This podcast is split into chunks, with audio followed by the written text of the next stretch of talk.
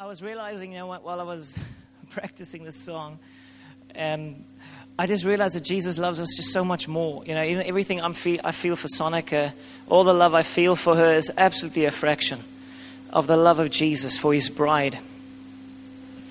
And um, that's my desire this morning that we would, we would realize that we will we'll get a revelation of, of how much he loves us and you know, when you, when you experience His love, it is not hard to let go of our stuff. It's not hard to let go of our things.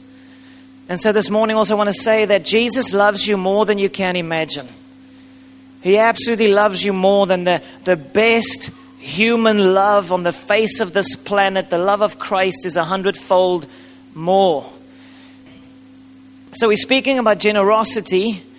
And uh, we also handed out these little envelopes, envelopes of the last few weeks. And this is Viance, our boy, seven year old. This is his little thing. And, he, and yesterday he ticked off his things and he, from his own Jesus money, he gave 24 Rand to missions, 32 Rand to the bus fund, and 11 Rand to the body serve. But at first he was very confused. He didn't know what, because he, he, he just said, missions is very important. So he wanted to give everything for missions. And then we spoke at the bus fund. Said, "Yo, that's a lot of money, so I must give something to bus fund." And, and look, Jesus or, or mommy, what, what about what, what about the poor people? And so someone said, "No, no, that's for body serve, body serve account." So he's put it in there. So just want to show you if a seven-year-old can do it, you can do it too. Amen. Okay, so I want to share with you about generosity that begins at the house of God. And uh, so the, the, the, purpose of this generosity challenge is to, to go through them and to tick them off. You can see you can see my tick marks, but I'm around 20 already out of 30. I must confess I had help from my amazing wife, but uh, I'm going for it, and it is such a blessing to actually sit down and think, well, who can I bless? Who can I, who can I, who can I be generous with? You know, it does something to your own heart. So generosity begins at the house of God. And why, why do we want to be generous? On a, on a few different levels. On the one hand, when we are generous, we look like God because He's a generous God. Okay, so you, we want to be generous because we look like Him. And another level, generosity is, as I said, that response of the love of the Father. So this morning, I'm going to share a few things that might make some of us uncomfortable, but I promise you it wasn't more uncomfortable than singing from the stage uh, won't be more uncomfortable. But I heard the story of a guy. He said he heard of an old guy, old man, sitting in his comfy chair, and his dog was next to him, and then he would stroke his dog, just gently stroke him, but he was stroking the wrong way. The head was looking that way, and he was was it the other way around? His head was looking that way and he was stroking like that. So all the hair, hair was ruffled up and standing on end. And it was, it was like the dog looks awkward. Why are you doing that? Why are you stroking the dog like that? And the old man's response was, Well, this is how I stroke. If the dog wants it differently, he must turn around.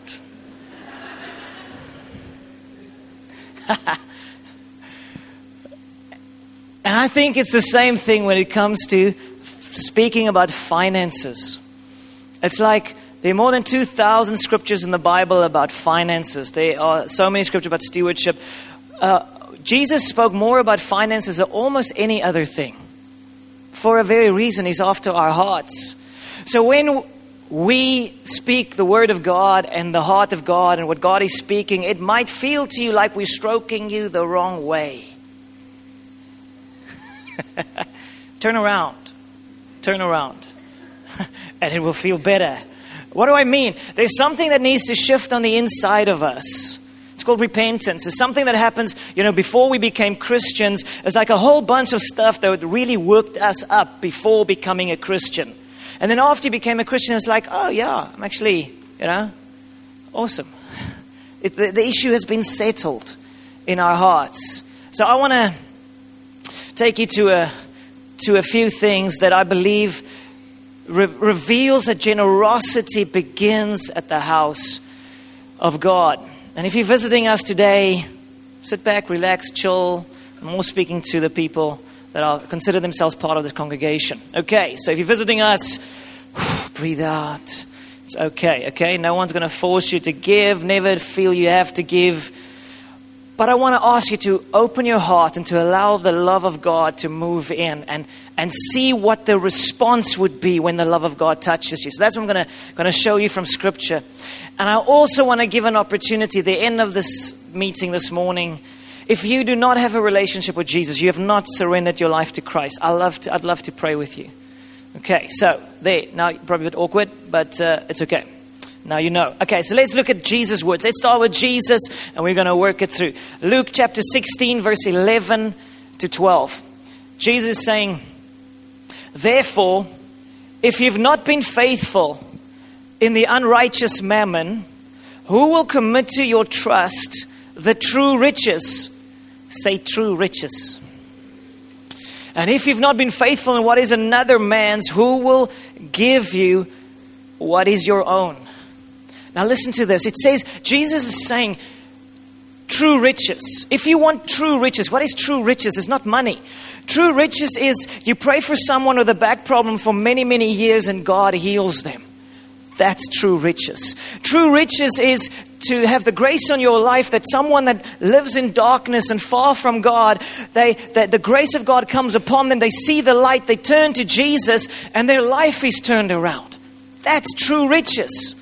Not one of us are here this morning for money. We are here for true riches. We want to encounter God. We want to encounter His love. We, we want an open heavens. We want East London to be transformed. We want a, a renewal and awakening to happen in the city. I believe that's what God has called me to pursue revival, where, where multitudes will flood into the kingdom. Jesus is saying, if you want that, then something else needs to happen. How you work with your money. Isn't that weird? Jesus' own words. He says, If you've not been faithful in the unrighteous mammon, money, who will commit to your trust the true riches? Who will? Because God is saying, I, I surely won't. If you can't even be faithful with earthly, worldly things, how can I give you eternal things, truly glorious things? This life is unbelievably short. Physical things mean very little, but it does influence our hearts. The way we work with our money is, is so it points to where our hearts are at. And so Jesus is saying, and if you've not been faithful what is another man's, who can who will who will give you what is your own? Jesus is also saying that obedience in this realm qualifies for a level in, in the spirit that we can be trusted with eternal heavenly blessings. Say amen. but the key is to understand his love, his generosity. So I'm going to take you to Malachi. We're going to, I'm going to speak about tithing. Woohoo! but from a different angle that I'm sure, I'm sure you've not heard it from, from this angle. In the book of Malachi, the prophet Malachi gave us amazing New Testament concepts. Like it's the last book in the Old Testament, and at the end of the book of Malachi, he speaks about the hearts of the fathers turning to the sons, and the hearts of the sons turning to the fathers. It's a New Testament concept. And also, he then confirms, in a sense, what Jesus um, said in the, in the previous verse I shared with you. So let's look at it. Malachi 3. So Malachi basically says there, he gives us a few keys for financial breakthrough, but also for spiritual breakthrough. Now, this is the key, and as we want to move to, to spiritual breakthrough. Let me ask you this question Would you like to see Jesus transform East London? Hmm? If you want to, raise your hand. Obviously, we want. We want to see. Mean, I've been hearing so many stories amongst the youth and the schools and the chaos amongst the, the youth, the high school kids. It is, it is horrific. You see, but if we want to achieve that goal, there's something that needs to happen on the way there. We will not be able to see revival. We won't be able to see thousands come into the kingdom or hundreds coming into the kingdom as God wants to, unless something shifts on the inside of us and it comes to money. So let's look at this Matthew, Malachi 3, verse 8. Will a man rob God? You have robbed me. But you say, In what way have we robbed you? In tithes and offerings. Tithe is a tenth of your income. You are cursed with a curse, for you have robbed me, even this whole nation. And then, this is beautiful. Bring all the tithes into the storehouse, the house of God, that there may be food in my house. And then God says, Try me now in this. It's the only place in the Bible that God says, Test me. No other place does He say, Test me. And we're forbidden to test God. But in this case, He says, Not try me in this, test me in this, says the Lord of hosts. If I will not open for you the windows of heaven, and pour out for you such blessing that there will not be room enough to receive it. And I, that's not speaking about just physical blessing. That speaks of spiritual blessing. That speaks of hearts turning to God. That speaks of an open heavens spiritually, even as we sang this morning. Open heavens, let it rain. God, we're longing for you. This is what we desire. And so God is saying, when it comes to your tithes and your offerings, offerings is above that 10%. When it comes to that, when we walk in obedience to God in that, something shifts on the inside of us and something shifts in the heavenlies. And that makes me excited. Because I'm not losing something, I'm accessing what I'm actually looking for. I want more of God. That's it. I want more of God. And so he speaks in the first, and let me read the last verse there, verse 11. And I will rebuke the devourer for your sakes. So God is saying, I'm going to protect you, I'm going to bless you, I'm going to rebuke the devourer for your sakes. And I'm going to mention that again in a bit. But it says, so, so that he will not destroy the fruit of your ground, nor shall the vine fail to bear fruit for you in the field. So God is saying, you, you know, God loves us, His heart is for us. He's a loving Father that wants to protect us and bless us beyond our imagination. But there are certain principles and laws that we need to activate or access to experience that. You see, it's the devil that wants to keep money and resources away from the people of God and the church of God. There's a war around resources because the enemy knows if we, as the people of God, are bound by debt, if we don't have sufficient resources, we can't be as generous as God has called us to be. We can't bless others as He has called us to. And then He says also there won't be food in His house. Do you know what food means? Food speaks for me of a revelation downloads from heaven, revelation knowledge, seeing Him, understanding Him, a generous, only a generous house will access the spirit of revelation where God is truly present, where we encounter Him like never before. But there's something that needs to, you see, our money shifts our hearts. I think that's the one of the main things we need to understand. And then we can act, we can access all these amazing things in the Spirit.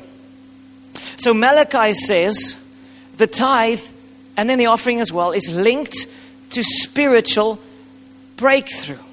It's linked to spiritual breakthrough. And that's all of our desire. We want more of God in our midst. We access an open heavens, and He will rebuke the devourer for our sakes. The thing is, you and I can't buy the blessings of God. We can't. But to go where we need to go, we must be generous we must be generous. We must, because it leads our hearts and it opens the floodgates of heaven. Look in the book of Acts, this massive revival at the, the founding, the launching place of the church. Those people gave extravagantly, way beyond 10%. They gave houses away, lands away. No one told them to do it. We'll never tell anybody to do that. But it was the Holy Spirit that moved upon their hearts to give. And then that revival went next level. Life is short. Who cares about physical stuff if we can have heavenly, eternal things? And that's where my heart is at. God, I'll, I'll, I'll do anything. I'll sacrifice anything if I can know you better. And if my stuff is in the way, let it go. Let it go. Okay, so look at this. I want to take you to Old Testament story. So many people feel the tithe originates in the law of Moses, and then they say, well, obviously we're not in the law of Moses, don't need to do it. The truth is, the tithe originates 400 years before the law of Moses. With who? With Abraham. Abraham, the father of the faith, and then he met this amazing guy, a priest called Melchizedek. And in the book of Hebrews, it explains who this guy is. And it says he had no beginning and he, he had no end. He was a type of Christ. So it's like Jesus appeared to Abraham in the Old Testament. Abraham put his faith in God. And the result of this faith in God says, was, I'm going to give my, I I'm going to give a tenth of the spoil. I'm going to give a tithe to Jesus, Melchizedek. So Abraham that's where the tithe comes from. And then we can see that his son Isaac probably tithe as well. And then we get to Jacob, the grandson, and he had this amazing God encounter. And it ties in two things for me. The one that it ties in the beauty of the house of God, and on the other hand, the response to encountering the goodness and the love of God. Okay, so the tithe is 400 years before the law of Moses. It originates with the father of the faith, Abraham. The New Testament says, and you and I, we are sons and daughters of Abraham.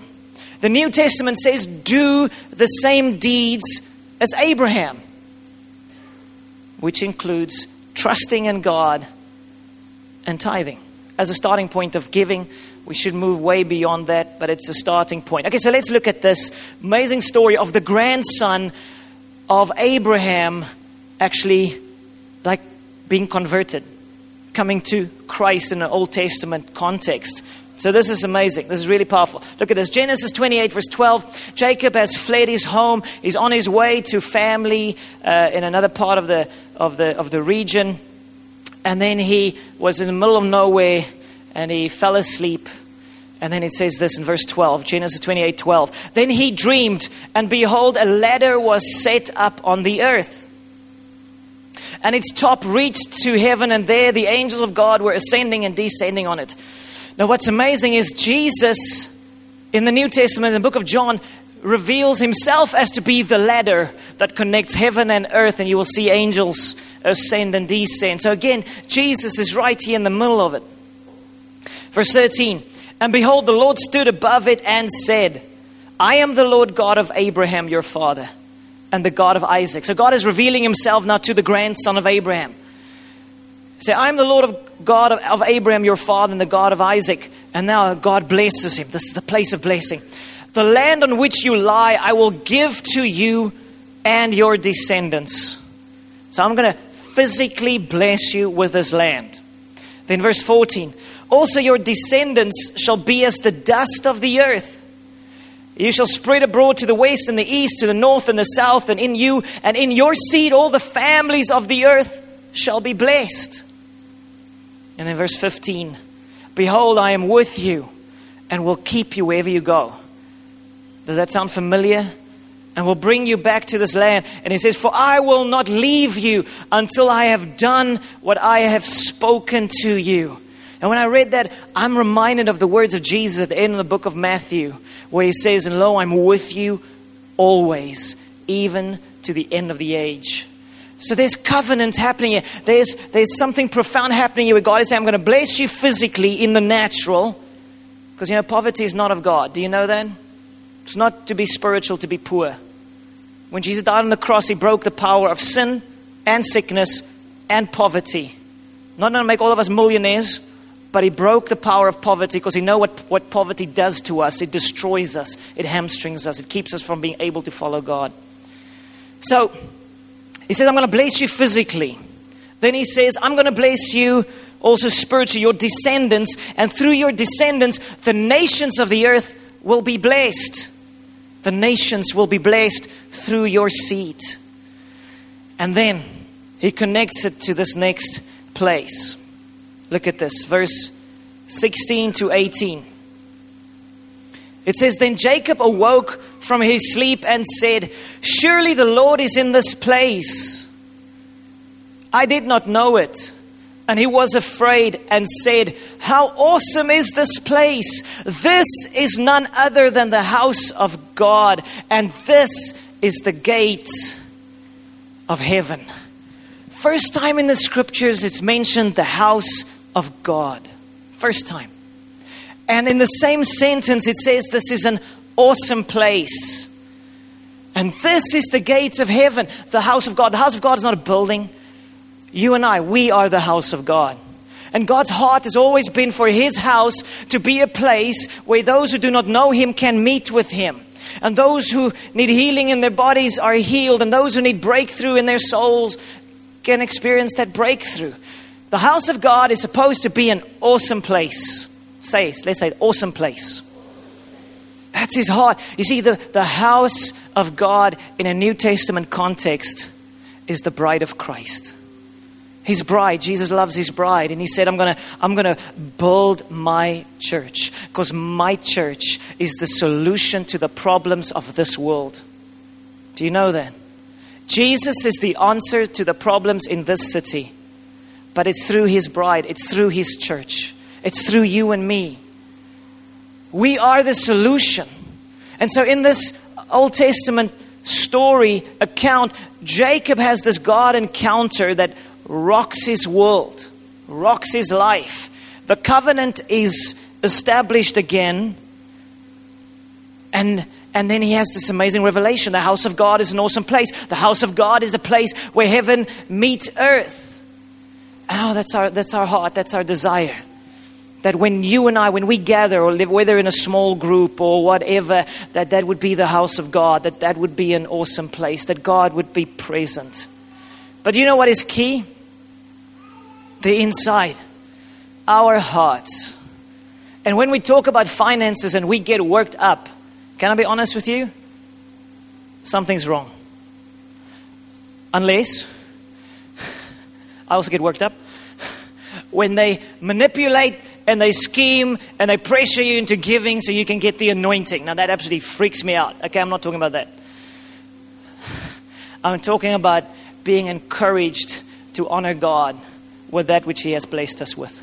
If that works us up, something is not right on the inside. And then we need to start and to say, okay, God, something needs to happen. This dog, you're not a dog, but this dog needs to turn around. something needs to shift on the inside so that we can value eternity and not hold on to our things. Do you know that the more money you have, they've, they've, they've looked at the stats, the more money we have, percentage wise, the less we give. Because we hold on to it more. We hold on to it more. And so, for, for all of our hearts to be in that good place with God, we, we, need to, we need to turn to the Lord in this and surrender our finances to Him. Okay, so Genesis 28, verse 19 to 20, 22. So he has, he's had this amazing revelation. He's blown away of what's happening, what he is experiencing right now.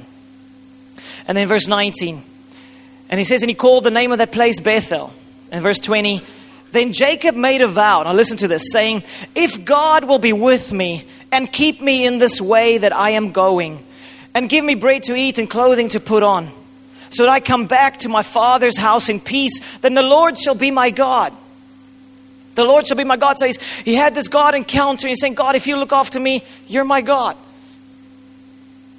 And then verse 22 And this stone which I have set as a pillar shall be as God's house, and of all that you give me, I will surely give a tenth to you. Isn't that amazing? Why that response? Because he probably got it from his grandfather, the father of the faith. And now he, he's experiencing the goodness of God, he's experiencing the love of God.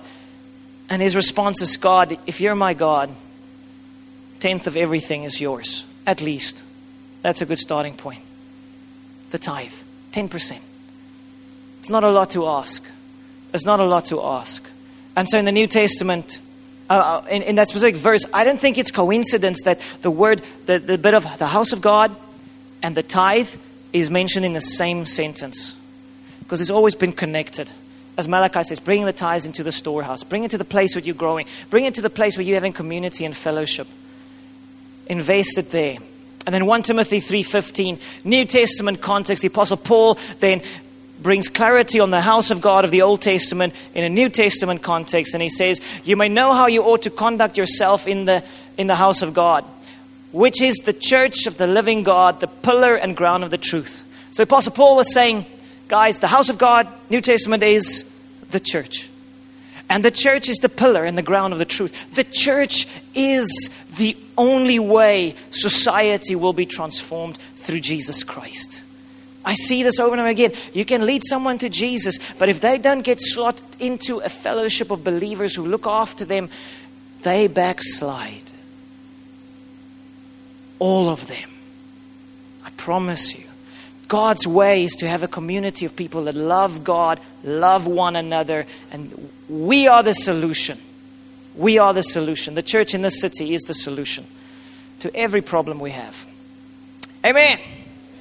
Come on, we need to know that. We need to know all our hearts. You're not called to live outside of a church family. So keep on seeking, keep on pursuing until you find a church family where you feel loved and, and accepted and, and you feel you're growing and maturing in the Lord. Pursue that with all your heart. So I heard this quote, a guy called Dick Joyce said, The tithe is our rent payment, living on his planet, breathing his air. Because it's his planet and it's his air. And then he says, and you don't want to be evicted. you don't want to be, we're in trouble. To go to one planet. And so, so the tithe, the 10%, is not mine, it is the Lord's. And I give to Him because I love Him. I give to Him because I'm, I'm in relationship with Him. I give to Him because I trust Him. And we give way beyond that. But that's the starting point of being in relationship with the Lord. So, almost finished. Malachi 3:10 again, just want to highlight that again about the true riches. Bring all the tithes into the storehouse, that there may be food in my house, and try me now, and this is the Lord of hosts, if I will not open for you the windows of heaven and pour out for you such blessing that there will not be room enough to receive it. So many of us here are tithing, but, and giving more than the tithe. But we're not activating our faith. We're not standing on the promises of God. You're not just supposed to do like a robot, I'm just going to give it every month, just do it, you know. You must actually activate your faith and say, God, I'm giving into your house. I am honoring you. I am blessing your, your bride. I am giving with faith because I am trusting you for an open heavens open the windows of heaven and pour out for you such blessing that there will not be room enough to receive it. God, I want all of, I'm, I'm, I'm, I thank you that my giving is opening the heavens for more of you. So I want to encourage you to start doing that. When you give, in whichever way you do, physically or electronically, actually activate your faith and say, God, I'm trusting, I'm standing on this promise of receiving more of you. Amen. So when we when we do this, we access the true riches and we experience the blessing of community. Okay, last verse I want to I want to read for us. Matthew 22, 17, well-known passage where the, the Pharisees come and they try to trick Jesus. They tried to get him into trouble between Caesar paying taxes or not, and he was between a rock and a hard place. And then it says, they say in verse 17, Tell us therefore, what do you think? Is it lawful to pay taxes to Caesar or not? But Jesus perceived their wickedness and said, Why do you test me, you hypocrites? Ah, Jesus, a lovely way with words there, don't you think? Just you hypocrites. Show me the tax money. So they brought him a denarius, and he said to them, Whose image and inscription is this? They said to him, Caesar's. And he said to them, Render therefore to Caesar the things that are Caesar's, and to God the things that are God's. Is that amazing? So he stepped out of the problem, but then he declared, Give unto Caesar, Caesar's image is on that coin, so give unto Caesar what is Caesar's, but also give unto God what is God's. And so, in a Jewish context, that was the tithe. God was saying, Give unto God what is God's, it belongs to Him. But I want to take that one step further. Who is the image of God? That's you and that's me. We are made in the very image of God. And Jesus said, Give unto Caesar what is Caesar's, and give unto God what is God's. And Caesar's image was on the coin, and whose image is on us? God's. God's. So Jesus saying, not just give the tithe, that's secondary. He's saying, give yourself to God. Give yourself to. The enemy's plan is to get God's image out of us. He doesn't want the world to see Jesus in us. So he wants us to be corrupt. He wants us to be lustful. He wants us to be selfish. He wants us to be all the things that, that the devil is. He wants to get his image in us. And if we look at humanity, he's doing a good job in many places. But Jesus saying, now give unto God what is God, so that God can get his image back into us. He wants to restore us. He wants to redeem us. He wants to heal our hearts. He wants to place within us His generosity. He wants to place within us His kindness and His goodness and His amazing sacrificial love. So give unto God what is God's. And I'm not talking about the tithe, I'm talking about your heart. Give unto God what is God's. We live on His planet, we breathe His air. He gave you life. And so many people are trying to do life their own way. And it doesn't work so well, does it? Who's tried to do life their own way and it didn't work so well? Huh? Yes. There's only one way. And until we come to that point where we bow the knee before Jesus and say, Jesus, God, I belong to you. My heart, my life, my everything is yours. Then we step into that place where Jacob was. Uh, this is an awesome place. God is in this place. I'll follow you. That's God's heart. Give unto God what is God's. And the fact of the matter is, when it comes to our money, it influences our hearts more than anything else. What we do with our stuff, it, our hearts follow. So when we give unto God, our hearts follow to God. Amen. So God loves us so much. I don't know about you, but I was just this morning just thinking, even as we were worshiping, just coming with before God with so much thanksgiving in my heart, like, God, thank you. Thank you for my beautiful wife. Thank you for, for, for life in abundance. Thank you for my name is written in the book of life. Thank you that you took me out of darkness and you put me into light. Thank you, you took me out of depression into a place of joy and peace and freedom. But to stay here, to stay here, we need to live generous lives because it sets us free. Amen. So, I want to take out the generosity challenge for those who got it now.